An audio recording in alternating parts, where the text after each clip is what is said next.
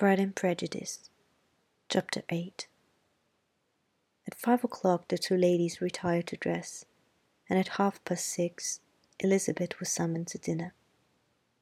To the civil inquiries which then poured in, and amongst which she had the pleasure of distinguishing the much superior solicitude of Mr. Bingley's, she could not make a very favourable answer. Jane was by no means better.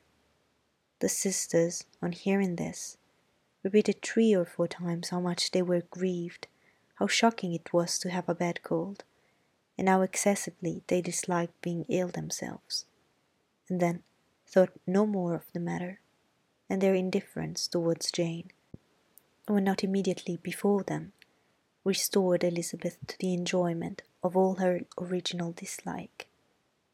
Their brother, indeed, was the only one of the party whom she could regard with any complacency. His anxiety for Jane was evident, and his attentions to herself most pleasing, and they prevented her feeling herself so much an intruder as she believed she was considered by the others. She had very little notice from any but him. Miss Bingley was engrossed by Mr. Darcy, her sister scarcely less so. And as for Mr. Hurst, by whom Elizabeth sat, he was an indolent man, who lived only to eat, drink, and play at cards, who, when he found her prefer a plain dish to a ragout, had nothing to say to her. When dinner was over, she returned directly to Jane and Miss Bingley began abusing her as soon as she was out of the room. Her manners were pronounced to be very bad indeed, a mixture of pride and impertinence. She had no conversation, no style, no taste, no beauty. Mrs. Hurst thought the same and added, She has nothing, in short, to recommend her, but being an excellent walker. I shall never forget her appearance this morning. She really looked almost wild. She did indeed, Louisa. I could hardly keep my countenance. Very nonsensical to come at all. Why must she be scampering about the country because her sister had a cold? Her hair so untidy, so blousy. Yes, and her petticoat. I hope you saw her petticoat. Six inches deep in mud. I'm absolutely certain, and the gown which had been let down to hide it not doing its office. Your picture may be very exact, Louisa, said Bingley, but this was all lost upon me. I thought Miss Elizabeth Bennet looked remarkably well when she came into the room this morning. Her dirty petticoat quite escaped my notice. You observed it, Mr. Darcy, I'm sure, said Miss Bingley. And I'm inclined to think that you would not wish to see your sister make such an exhibition. Certainly not. To walk three miles or four miles or five miles or whatever it is, above her ankles in dirt and alone, quite alone, what could she mean by it? It seems to me to show an abominable sort of conceited independence, a most country town indifference to decorum. It shows an affection for her sister that is very pleasing, said Bingley. I am afraid, Mr. Darcy, observed Miss Bingley in half a whisper, that this adventure has rather affected your admiration of her fine eyes. Not at all, he replied. They were brightened by the exercise. A short pause followed this speech, and Mrs. Hurst began again. I have an excessive regard for Jane Bennet. She is really a very sweet girl, and I wish with all my heart she were well settled. But with such a father and mother, and such low connections, I'm afraid there is no chance of it. I think I've heard you say that their uncle is an attorney in Meryton. Yes, and they have another who lives somewhere near Cheapside. That is capital, had her sister, and they both laughed heartily. If they had uncles enough to fill all Cheapside, cried Bingley, it would not make them one jot less agreeable. But it must very materially lessen their chance of marrying men of any consideration in the world. replied Darcy. To this speech, Bingley made no answer, but his sisters gave it their hearty assent, and indulged their mirth for some time at the expense of their dear friend's vulgar relations. With a renewal of tenderness, however, they repaired to her room on leaving the dining parlour, and sat with her till summoned to coffee. She was still very poorly, and Elizabeth would not quit her at all, till late in the evening, when she had the comfort of seeing her asleep, and when it appeared to her rather right and pleasant that she should go downstairs herself. On entering the drawing room, she found the whole party at loo, and was immediately invited to join them. But suspecting them to be playing high, she declined it, and making her sister the excuse, said she would amuse herself for the short time she could stay below, with a book. Mr. Hurst looked at her with astonishment. Do you prefer reading to cards? said he. That is rather singular. Miss Eliza Bennet, said Miss Bingley, despises cards. She is a great reader and has no pleasure in anything else. I deserve neither such praise nor such censure, cried Elizabeth. I'm not a great reader, and I have pleasure in many things. In nursing your sister, I'm sure you have pleasure, said Bingley. And I hope it will soon be increased by seeing her quite well. Elizabeth thanked him from her heart, and then walked towards a table where a few books were lying. He immediately offered to fetch her others, all that his library afforded and I wish my collection were larger for your benefit and my own credit.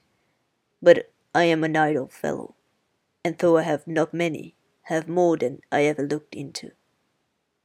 Elizabeth assured him that she could suit herself perfectly with those in the room. I am astonished, said Miss Bingley, that my father should have left so small a collection of books. What a delightful library you have at Pemberley, Mr. Darcy! It ought to be good, he replied. It has been the work of many generations. And then you have added so much to it yourself. You are always buying books. I cannot comprehend the neglect of a family library in such days as this. Neglect? I'm sure you neglect nothing that can add to the beauties of that noble place. Charles, when you build your house, I wish it may be half as delightful as Pemberley. I wish it may. But I would really advise you to make your purchase in that neighbourhood, and take Pemberley for a kind of model. There is not a finer county in England, the Derbyshire. With all my heart I will buy Pemberley itself, if Darcy will sell it. I am talking of possibilities, Charles. Upon my word, Caroline, I should think it more possible to get Pemberley by purchase than by imitation. Elizabeth was so much caught by what passed as to leave her very little attention for her book, and soon, laying it wholly aside, she drew near the card table and stationed herself between Mr. Bingley and his eldest sister to observe the game. Is Miss Darcy much grown since spring? said Miss Bingley. Will she be as tall as I am? I think she will. She is now about Miss Elizabeth Bennet's height, or rather taller. How I long to see her again. I never met with anybody who delighted me so much. Such a countenance, such manners, and so extremely accomplished for her age. Her performance on the pianoforte is exquisite. It is amazing to me, said Bingley, how young ladies can have patience to be so very accomplished as they all are. All young ladies accomplished? My dear Charles, what do you mean? Yes, all of them, I think. They all paint tables, cover screens, and knit purses. Scarcely know anyone who cannot do all this, and I'm sure I never heard a young lady spoken of for the first time without being informed that she was very accomplished. Your list of the common extent of accomplishments, said Darcy. As too much truth. The word is applied to many a woman who deserved it no otherwise than by netting a purse or covering a screen.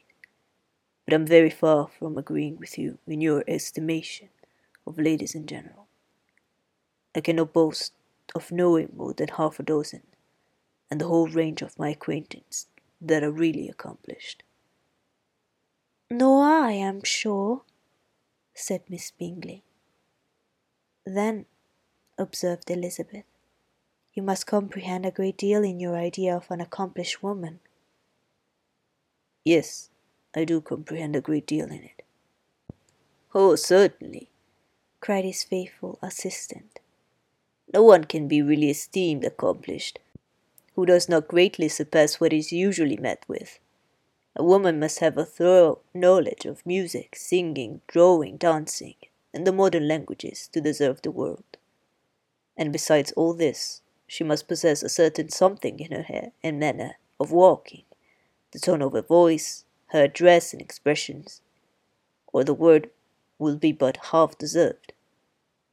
All this she must possess, added Darcy, and to all this she must yet add something more substantial in the improvement of her mind by extensive reading. I am no longer surprised at your knowing only six accomplished women. I rather wonder now at your knowing any. Are you so severe upon your own sex as to doubt the possibility of all this? I never saw such a woman. I never saw such capacity and taste and application and elegance as you describe united. Mrs. Hurst and Miss Bingley both cried out against the injustice of her implied doubt, and were both protesting that they knew many women who answered this description. When Mr. Hurst called them to order, with bitter complaints of their inattention to what was going forward. As all conversation was thereby at the end, Elizabeth soon afterwards left the room. Eliza Bennet, said Miss Bingley when the door was closed on her, is one of those young ladies who seek to recommend themselves to the other sex by undervaluing their own, and with many men, I say, it succeeds. But, in my opinion, it is a paltry device, a very mean art. Undoubtedly, replied Darcy, to whom this remark was chiefly addressed. There is meanness in all the arts which ladies sometimes condescend to employ for captivation, whatever bears affinity to cunning, is despicable. Miss Bingley was not so entirely satisfied with this reply as to continue the subject. Elizabeth joined them again, only to say that her sister was worse, and that she could not leave her. Bingley heard Mr. Jones being sent for immediately his sisters, convinced that no country advice could be of any service, recommended an express to town for one of the most eminent physicians. This she would not hear of, but she was not so unwilling to comply with her brother's proposal, and it was settled that Mr. Jones should be sent for early in the morning, if Miss Bennet were not decidedly better. Bingley was quite uncomfortable his sisters declared that they were miserable. They solaced their wretchedness, however, by duets after supper, while he could find no better relief to his feelings than by giving his housekeeper directions that every possible attention might be paid to the sick lady and her sister.